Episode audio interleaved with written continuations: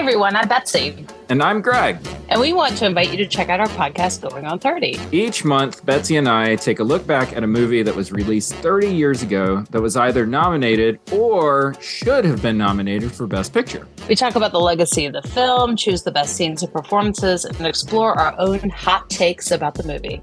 And we discussed the greatness of Tom Cruise, an actor oh, who has graced our screens for multiple decades, taking on some of the most artistically challenging pursuits while displaying what can only be described as an everyman relatability. An actor, nay, a thespian, who pushes oh. the boundaries of what the medium is capable of while revealing the humanity that's underlying. All right, all- I'm done. I cannot, I cannot tolerate this anymore. So listen to Going on 30 every month right here on the Popping College feed, wherever you get your podcasts. I love you, Tom.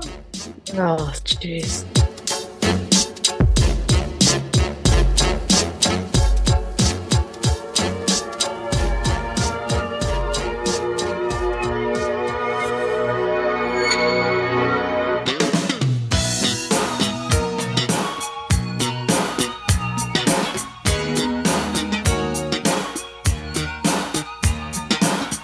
Everyone. My name is Greg Knight, and I like watching, thinking about, and talking about movies. One of the great things about starting your own podcast is that there are some days where you actually get to talk to the creators of those movies. This is one of those days. This month, I got the chance to talk to Paul Michael Angell, the director of a new documentary called Medicine Man The Stan Brock Story. Joining him was Chris Hall, the chief operating officer of Remote Area Medical. Letterboxd.com will tell you that Medicine Man is a documentary adventure recounting the incredible life story of British born Amazonian cowboy turned US TV star Stan Brock, who sacrificed everything to bring healthcare to people in need. At once a heartwarming tribute to the unifying power of volunteerism and an exploration of a perennial outsider's search for meaning through giving of himself. This film is a challenging and inspirational tale of an unlikely man on an improbable and unwavering mission to resolve one of the biggest social issues of our time the U.S. healthcare crisis. What I'll tell you is that I didn't really know much about Stan Brock outside of some Mutual of Omaha clips from the internet. And I came away from this movie really inspired by this portrait of a servant's heart. So, what happens when a documentary filmmaker and a nonprofit staffer meet a barefoot cowboy on a crusade to bring people medical care wherever they may be? Find out as I keep things under the stole with Paul Michael Angell and Chris Hall. But before we chat, here's a trailer for the film. It was all part of creating remote area medical, and um, it's worked. Such is the life of Stan Brock, a remarkable man, part cowboy, part naturalist, part lots of other things. It was great being a cowboy. It was here that I had an unforgettable adventure. And it was also here that I met Stan Brock, ranch manager. It was great to host the Wild Kingdom uh, television series. I made several movies. None of that really means a hill of beans compared with what over 92,000 volunteers are doing here in America. Hundreds of people are camping out tonight to get free health care. People have been waiting all the way since yesterday, in fact. But if you needed to be motivated, walk out to the parking lot and see what a thousand people with toothaches look like. I'm here because we lost our business. And because of that, we basically lost everything. Who's got number one? go. They'll take the numbers at the desk. For number two. Stan likes to say that he took a vow of poverty. There are no hobbies, there are no vacations. There is nothing in his life except remote area medical. I had to pray because I didn't have no money. I didn't have nothing. I, I was just tapped out. We've been able to run this organization on a shoestring. Volunteers that are willing to pay their own way. We don't know why he does this, why he works so hard and so diligently. Stan somehow or other inspired us to give up two weekends a month. Honey, you're a giver, and I, I appreciate that. Welcome to America and the healthcare uh, situation. Stan spent the first part of his life only working with animals, and he didn't seem to care very much for the human race. And there's a lot of reasons why you wouldn't want to. A lot of times people are mean and callous. I want to personally say thank you. Como seres humanos? For seeing us as human beings. You know, no matter what they do, they deserve to be pain free. I don't get into the political issues of, uh, of either party. I know people on both sides of the aisle, so to speak, that there's 50 million people out there that are not getting the care that they need. They simply can't afford it, and we need to do something about it.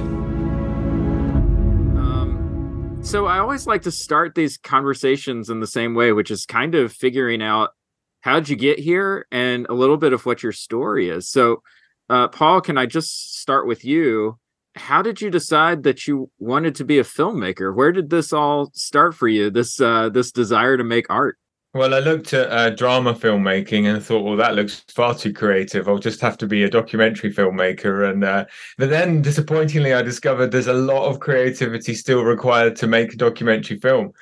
So here I am working with the limited tools that I have, um, I think in truth that I kind of enjoy being around people and getting their story, which is a bit of a cheesy thing to say.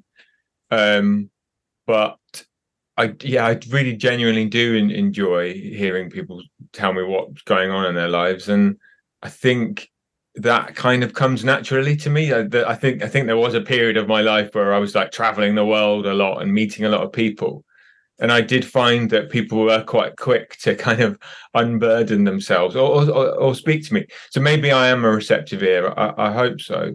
Yeah. Was there was there a moment where you were like, you know what, this is what I'm supposed to do? I'm supposed to be a documentary filmmaker. Was there like a Yeah, there was actually when I got my first taste of working in documentary film, it was with a really great um, independent producer director called Victor Bueller, and I was effectively kind of his understudy in some ways, if he would allow me to say that.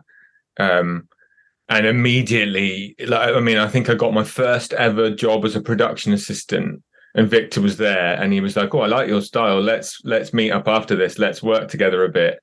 and I ended up doing sound and assisting and translating for him, and then um, camera operating. But the the point is, the very first job working with Victor, I thought, yeah, this is if I can make a living out of this, just it, it doesn't have to be a lot of money, but if I can just pay the bills through doing this job, I know I won't have to drag myself out of bed and into the office every day. I know I'll be personally motivated to do it. Um, so I really went for, from that that point of realizing this could be a job that feels fulfilling, that doesn't feel like a chore, which you know is a dream, isn't it? Yeah, but, that's that's awesome when you can connect that passion to what it is that you do. You know, um, Chris, uh, yeah, how did you find yourself in remote medical uh you know with this uh with this program like what was it that that got you through the doors and working with this uh organization? You know when i was young my father um, challenged me to go out and do some volunteer work. And so I, I went in the early years. It was 1997 i went to the first operation um, which was expedition 100 for ram. And i kind of fell in love with it. And and it's shaped my life ever since then. I've been involved um, and watched Ram grow from where was in 97 to where it is now. And along the way, I got to meet Paul and his team and just um, had a wonderful time kind of interacting with them and watching them and seeing this film and them being able to tell Stan's story.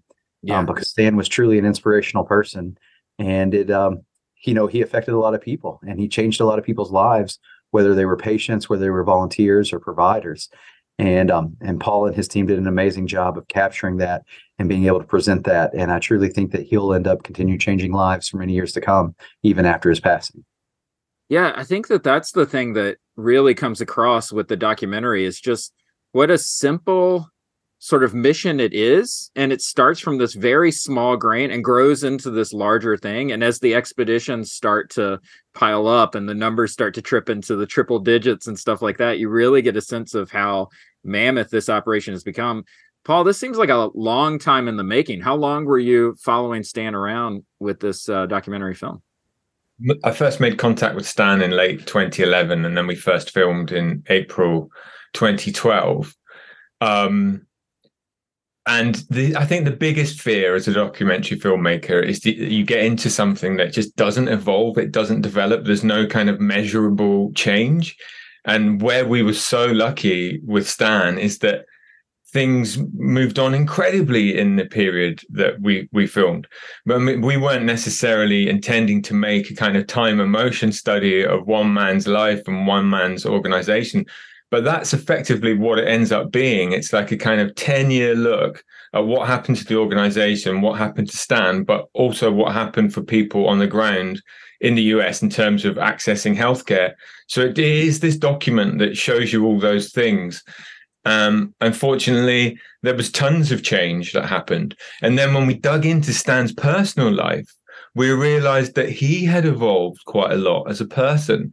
There was also kind of measurable change there. I mean, he, he basically starts off in this film as a kind of rugged, macho cowboy character um, because, kind of due to the circumstances that he is in, that is the best way to survive. And as his circumstances change, he is also able to change with them and becomes really like the ultimate caring humanitarian. Um, and I say ultimate because he took a, a, vow of poverty and said that for the rest of my life, this is what I'm going to do. And I'm not going to take a salary. I'm not going to worry about material things. I'm just going to focus all my efforts on this. Um, so like there is this lesson that comes out of the film that you can evolve as a person even in middle age um, and maybe you know that's something that i can connect with now yeah and it was it was interesting too seeing the old mutual of omaha clips which are gorgeous to look at in retrospect you know just watching him on the horse and like his posture and stuff it's just amazing to see. Um but uh, uh, yeah, this idea that maybe there's even a sense of regret that comes with this early life of like, there's got to be more than just this, you know, that kind of pivotal moment where you're like, what does my life amount to? And that's where those real catalysts, like those real sort of decision moments can happen in midlife, you know? I think that the film sort of proves that one person can make a difference um, if they have a purpose and are empowered to do that. Yeah. And um, Stan actually manages to more than just like get his own mission going. He manages to like be a unif- unifying force that brings people together around him to achieve the aim. So mm-hmm. it's both a message about what one individual can achieve, but also about um, you know what the what what a team can achieve when they get together driven by essentially one individual but it is like a whole team that he manages to assemble and that that's what lives on uh, beyond him.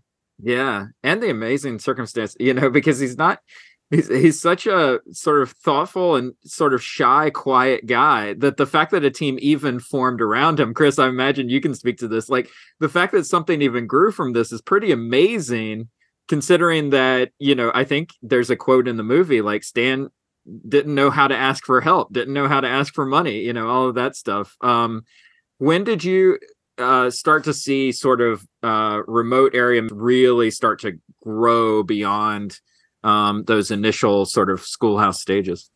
You know, right when Paul started in 2012, 2012 to 2013 was kind of our first really big launch. And then 2013 to 2014, um, the need kept growing. Um, the requests to come in for these clinics um, were coming in from all over the country. And, and Stan was really a kind of a driving force to get the providers to the areas to provide that care. And and as Paul says, and as the documentary shows, Stan Stan was able to present an opportunity, and he didn't ask like how we're going to do it. He just said, "We're going to do this. We're going to do a clinic in Pahrump, Nevada, um, a town that I'd never even heard of prior to that." And you know, the team pulled together, and the groups stand influenced each person and, and found that passion because it truly each person can make a huge difference in people's lives and can influence others. Yeah. And that's what Stan did. He he he found an inner team he influenced them and then they continued to influence the providers the volunteers and today i mean we've had over 100000 volunteers volunteer their services because of one man because stan had a passion to help others. And um, he made it his life goal with that vow of poverty to dedicate every moment he had to bringing care to people that needed it. Well i mean yeah if you think about it and paul you alluded to this already you know what a what a 10 years to really start to make it this, this documentary. Um so the affordable care act is frequently mentioned in this movie was that one of the things that was in the back of your mind when you started this project paul? This idea of okay so let's see you know how committed america is to this idea of healthcare for as many people as possible and i'm going to follow stan as he's as he's sort of taken on this mission. Yes, I think we did want to stress test the ideas behind um, the ACA because, yeah, it, it, did come in just before we started, pretty much during that first shoot. It was 2012, mm-hmm. I think. It was like right in the middle of the first Obama administration, I think. Yeah, so like mm-hmm. Yeah, and the film does end up because it, it, it is a very um, objective look at what's happening on the ground. It does end up pointing out a couple of flaws in um, the approach, um, mainly to do with um, you know co-payments still being really high despite the ACA, and some states basically opting not to fully not to fully extend the ACA, kind to have kind of ACA light in some way, which wasn't very effective uh, from what we can see.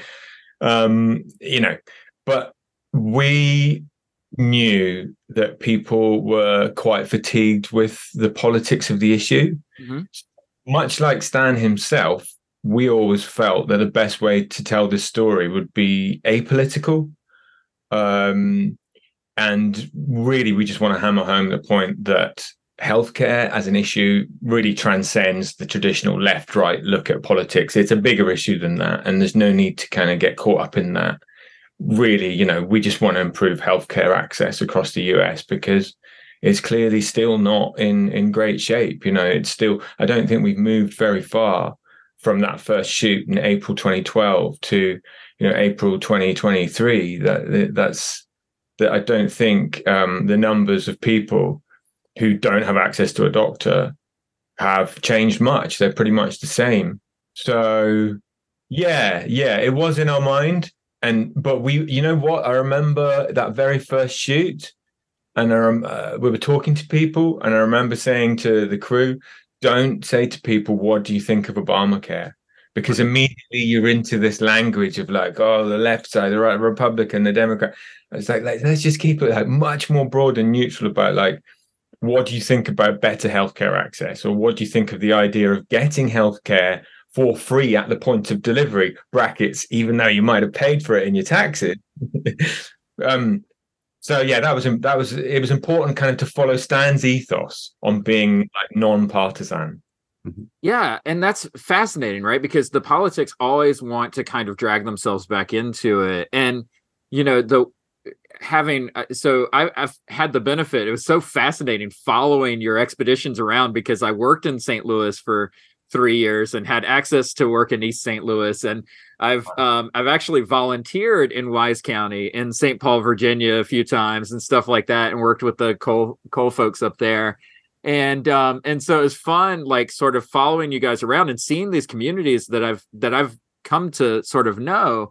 And I know that they're good people that sometimes you know when the politics of things start to come in you realize that they're of two minds you know? It's this idea of like you know this sort of staunch conservatism that they've kind of grown up with but also this real need for what it is that Stan's providing and you know they're trying to figure out how to mash these two things together. I'm just curious paul as a filmmaker were you ever tempted to follow did you ever get into one person's story enough someone who was receiving treatment that you were tempted to maybe follow and track you know how they received care what their post care was like anything like that or were you just solely focused on stan's story and just keeping with with ram the whole time in in the initial development of the concept we as a team definitely considered looking at patient stories in much more depth.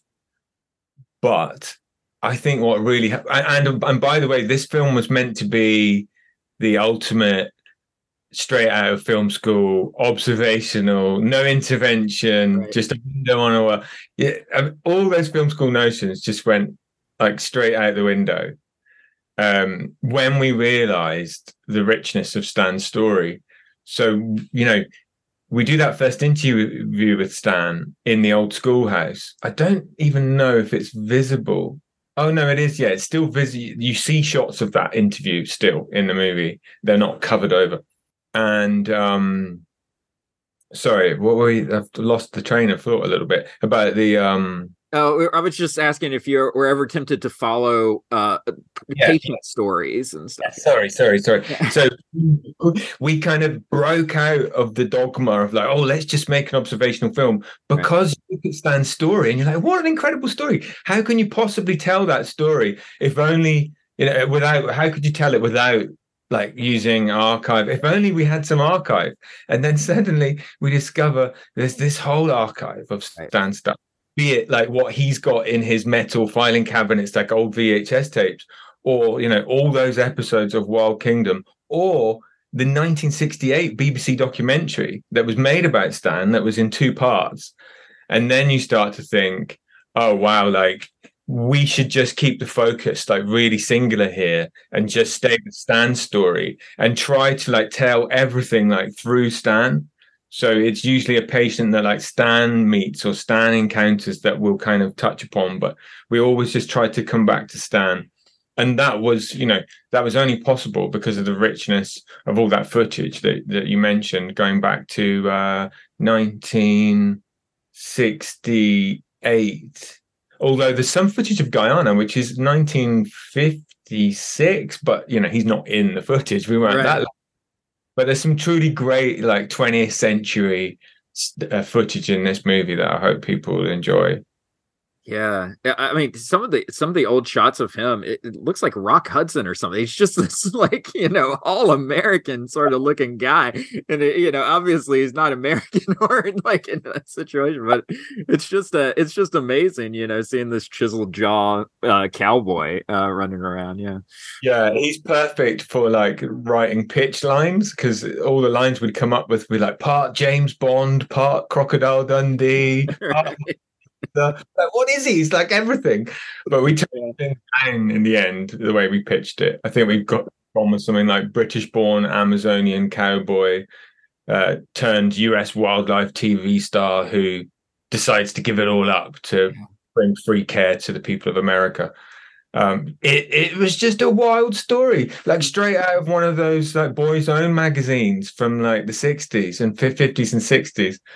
Um, yeah, so we really wanted to capture some of that essence of him. Yeah. One of the intriguing things that I was thinking of as the film was wrapping up was this idea of growth and moving from the schoolhouse to the new facility, the new RAM headquarters, and everything just looks so much cleaner and more modern and you know all of these you know souped up offices and stuff like that um y- you know chris i'm wondering you know as as you hit these threshold moments and you expand and expand, I know that it makes reference to the 60 Minutes interview and getting more donations from that and the ability to expand. Um, do you find yourself in a situation now where you're comfortable with the number of volunteers? Because this must be a mammoth operation and you need as many doctors and dentists and you know uh, eye care professionals as possible to work with these people. So you know do, do you have enough of these volunteers to come in and work in these areas? Um, and how does the volunteer process kind of work? Yeah so so the answer to that is no. The, the need continues to outpace even the growth of the organization. Um, we're at a point now where we're doing close to 100 operations a year, and we're utilizing over 20,000 volunteers each year to provide these services for free. And um, that's one of the things that we're very proud of in the way they told the story of Stan is is it definitely ends up leaving off of how can I make a difference? How can I make an impact? And and today you can volunteer. You can actually they can go to our website at ramusa.org. They can see our clinic schedule where we're going for the next 14 to 16 months. And if they see something that interests them, they can sign up as a volunteer. You have to have no experience um, to come and volunteer. Um, of our volunteers, about half of them are professionals. So they're dentists, optometrists, nurses, and so forth. The other half are general support. They're volunteers who have no medical specialty training, and we train uh, on on site for the positions that they can fill. And each person that watches this has an opportunity once this film is over to really see um, lives changed, and they can be a huge part of that and influence others. Um, so we're very excited for the the showing of this on November 14th, and we're excited that um, that hopefully people will be inspired from this film and and truly try to make a difference in other people's lives and volunteer with us. So, and also one of the things that sort of the and I, I realize that the film kind of has this you know this tragic sort of endpoint with stan's death. Um what you just said chris is really important. The legacy that stan leaves and the inspiration that stan provides. But with his death in 2018 that acts as sort of a, a, a stopping point for the story of the film but we all know that there was a massive healthcare crisis beginning in 2020 and running over the last few years. So, how did RAM navigate the COVID pandemic, and what did that look like for you guys on the other side of where this this film kind of leaves off? So, coming into the pandemic after after Stan's passing, um, again the organization continued to grow, and when COVID kind of shut down the world in March of 2020, it kind of shut down all of the operations that we had, and we were here at our headquarters with at that time around 40 employees and you know 20,000 volunteers that were excited to go volunteer and do these helps. So Ram kind of shifted focus in that time and went in and kind of led the um, flight into COVID testing. We started, we partnered with some large partners and we managed 17 um, COVID testing sites across 13 different states and so tested somewhere in the neighborhood of 180,000 patients um, for COVID testing in the early years. Um, we were partnered with the U.S. Public Health Service to make those things happen. Um, and it was through the connections and the opportunities of the clinics. Um, we did that for about three and a half, four months. And also during that time, we kind of had to revamp all of our clinic processes of how to host clinics in a post COVID world. And the team came together and, and made some huge changes. The way we deliver dental care looks completely different. Currently, we're in 10 by 10 operatories that are negative air pressure suites. They're surgical suites. And um, and we're still doing that to this day.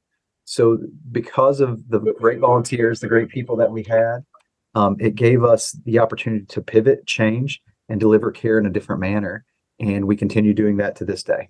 Yeah. It, the level of care, this is actually probably a question for both of you because you can both probably answer it in different ways. Paul, you can answer it because you were actually there and saw it you know so much of the the um presenting cases that come into to these places are tooth pain vision problems it's it's sort of you know it's it's care that's required but could be indicative of something else going forward. And you know when we were talking about the politics of healthcare it strikes me that the a lot of the political pushback uh, from some folks is this idea of cost. And i think that that's thinking in terms of surgical care long-term care stuff like that. But so often what these folks are presenting with is sort of triage. Like they're looking to just get something taken care of right away either that's pulling a tooth or getting a new pair of glasses or something like that. So when when you were there, Paul, was it mostly was it mostly this idea of I've got this acute problem, I need it taken care of, or did you find that there were patients that were coming in um, that really had significant health concerns that would require them for like long-term hospitalization or surgical care or something like that. And they were going to need to be moved to a hospital or something. Yes to both of those really. Okay. um, so part of stan's ethos was that dental and vision are actually really important and they're, they have been overlooked by the system. And if i'm not wrong like the aca does not cover you for dental and vision treatment. So you know that that problem still persists. Um, so Stan identified that, and it was always clear, uh, really keen to point out to people that these aren't like minor problems. In fact, there can be huge obstacles to you getting out, living a fulfilling life, getting a job, and so on. You know, teeth and um, eyes are big issues for you in in your daily life, and as you say, can also be an indicator right. of health problems. So that's like part of the good work. But yes, um, and that is the majority of the work. But but yes, there are people who come to clinics and they present with really serious problems. So in Sacramento, um, I think there's a scene where um, a guy comes and he's got testicular cancer, but he knows it, and he, he's told two years ago, but he can't even afford but the consultations to find out you know how that's developing. Right. And Dr. John Hendry that says, you know, this really is like coming to a head now. This this uh, cancer issue requires immediate um, treatment, and of course, remote area medical don't have the resources to be able to do that kind of complex surgery on the spot. But you know, notably, John Hendry says to um, the patient, I'm going to make some uh, some informal um, inquiries amongst friends who are doctors, and I'm going to try and get you. And I believe he did actually get um, treatment. That guy within months of going to that clinic. So remote area medical definitely go the extra yard and do whatever they can do to help serious um, complaints, um, ish, ish, ish, symptoms. Um, but yeah, they, they are ultimately um, limited in, in what they can do on a, on a one day clinic or a, a three day clinic. Um, but they always make efforts to further somebody's patient journey to get them. Nobody kind of walks away from a remote area medical clinic not having advanced their situation and got some sort of improvement. So it's lovely to see, even for those serious general medical issues, remote area medical can help. Yeah, about how many, I don't know if you know this off the top of your head, Chris, but about what percentage of people that come in have sort of long term health uh, problems that they need to sort of seek treatment for? You know, I don't have the number of how many are there. Um, typically, the most requested service as people are coming through the door is dental. Dental is about 60% of the requests that people show up with at the front door. Vision is about 30 to 35%, and medical is only about 5%. Five percent of the people come in and say, "I need to see a medical doctor," um, but the truth is, the other ninety-five percent need to see that medical doctor also. If they've not been going to the dentist or not been going to an optometrist, they're not seeing a medical doctor either. So in our process, we actually encourage that patient once they finish with the dentist to check out the medical doctor. And now close to 45% of the patients coming through the doors not only see dental or vision, but also see medical when they're coming in sometimes things overlap. And I, have recently been watching um, Barry Levinson's uh, show that he put out on Hulu called Dopesick, which is about the opioid crisis in these communities as well. And this idea of, you know, just sort of treating pain, triaging people's discomfort, and then just sending them back into the workforce rather than actually curing them. It, tri- it strikes me that there's an ethical and moral dilemma here, right? Of like there's actual healthcare, which is what Stan's kind of advocating for, and mm-hmm. there's just kind of masking the pain and the you know the treatment as best you can so that you can get as much work out of someone before they are totally useless to a corporation or something like that. I, am just curious, Paul. Did you see? Uh, were there these stories from these patients of people saying, well, I, I would want to get this treated, but you know, I've got a family, I've got to do this job, I've got to, you know, they they just put off treatment um, in order to uh, to get back to work and get back to their lives. Yes, definitely. Um, so every clinic I went to, I'd reach out to patients prior to going there and get to know them a little bit. And we'd be discussing the logistics of like, okay, I've met you now and I'll be there when it happens next week and let's do an interview and I'd love to go to your house and maybe meet your family. And they'd be saying, I can't even commit to whether I'm going to be there or not because I've got to carve some time out of work. Um, sometimes a remote area medical clinic might require you to actually stay out overnight, although the clinics now tend to be uh, shorter clinics. So they're not like two to three day clinics. There tends to be more one day clinics. I think that's right, Chris. Um, so yeah, there was always this terrible sense of jeopardy that they might not even be able to attend because this they, they simply can't fit this in to to their daily lives. Their daily lives weren't accommodating. I mean, you you you generally can't just turn around to to your boss and say, uh, "Oh, I'm going to this speculative uh, free healthcare clinic." It would perhaps be different if you were getting treatment through a work insurance policy, and then it would all be organised by the workplace. But as we know, the people turning up to remote area clinics don't have insurance via their employer because many employers in certain industries in the US do not provide anything. So, yeah, just the logistics of attending a clinic can be problematic for people because of the way the world works. Yeah. Yeah. Gosh, that's and, so and to hard. add to that for both of you, you think of, of these two day events, these Saturday, Sunday events, patients will arrive on Friday. So they'll arrive before we even arrive on site to set up the clinic to sleep in their car overnight. So they're looking at logistics of childcare. If they have children, who can watch the children? Mhm. Um, managing food, maintaining their spot in line, staying comfortable in nights that it's 20 degrees outside and they're sleeping in their car.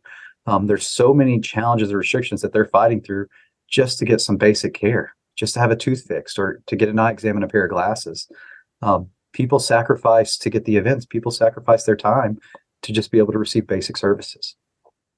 Thank you for that. I uh this is such a powerful story and I'm so glad uh that you made this uh documentary Paul. I'm so glad that uh, you know that we have this opportunity to shed a light on a lot of things that, you know, just a lot of Americans just don't think about is happening in their country, which is um which is really great.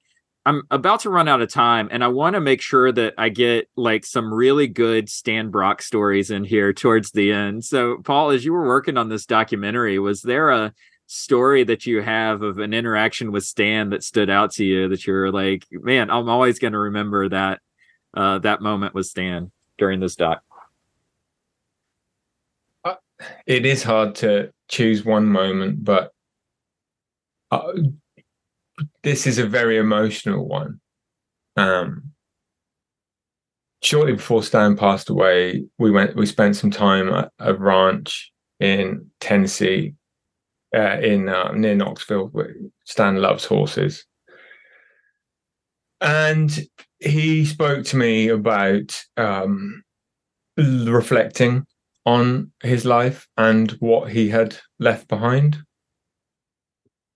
I thought that was the right time to say that he taught me something about service, about the idea that we're on this planet and we do need to go to work and we do need to, you know, pay the bills and everything, but maybe there's a way to engineer your life, if you like, so that you can do all of that boring stuff, but also do something that is in some way beneficial to the wider world.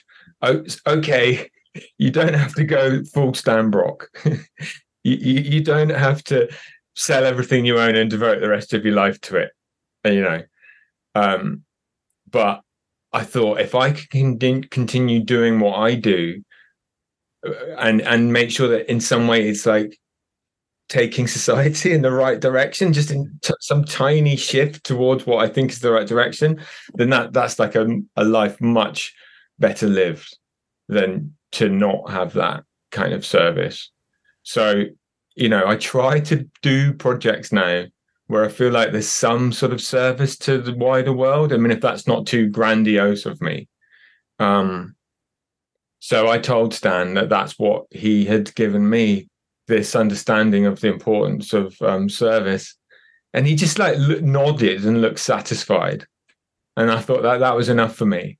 The message got through. Oh, that's beautiful. I love I love this idea that somewhere inside of us there's this barefoot cowboy that you know can can do these amazing things. You know, we just have to let him out sometimes. Um, Yeah. Chris, Chris, do you have a Stan story? Yeah, I I think in the hearing Paul with his is um, one of the last conversations I had with Stan before he was passing is um, he he was here at our headquarters and um, his health was had turned and it wasn't looking promising, and we had clinics scheduled every weekend from from that time he was talking to me through the end of the year. I don't think we had a weekend off, and um, Stan looked at me and said, no matter what happens to me, do not stop doing clinics. Mm-hmm. If, if when it's my time to go, do not let a patient not get care because I pass. And um, it's one of those things, kind of the same thing as Paul. It, it resides with me to this day. Is is when we're planning these clinics. Is I don't want to be a person that stands in the way of someone getting care. And and there's so many out there that are like that. So um, that piece of Stan sticks with me, and and we continue doing these clinics every weekend um, for that purpose to get the care to the patients. I love it. Uh, I want to give folks a chance to connect with uh, both of your projects that you've got going on. So, Chris, how how can folks find a remote area and volunteer if they'd like to? So they can visit our website at ramusa.org. Um, follow us on our social media accounts. Um, that will keep you up to date of all the events coming up and where we're going. Um, but at our website, you can volunteer or donate. Um, I just encourage everyone to try to get involved. You can make a difference in someone's life, and um, it's awesome to be a part of that. Awesome. And Paul, where can we find uh, Medicine Man, the Stan Brock story? Yeah, so the best way to access the film and get tickets is to go to Fathom Events and it's Medicine Man, the Stan Brock story. So if you just Google Fathom Events, Medicine Man, the Stan Brock story, I won't say the URL because it's so incredibly long, but you should find it. And it's got a zip code finder on there that's really handy. You just put in your zip code and see which theaters have got the film near to you. And you can get down there on November the 14th um, with as many people as you can. Nice. yeah, just go straight from the Taylor Swift movie over to the Medicine Man.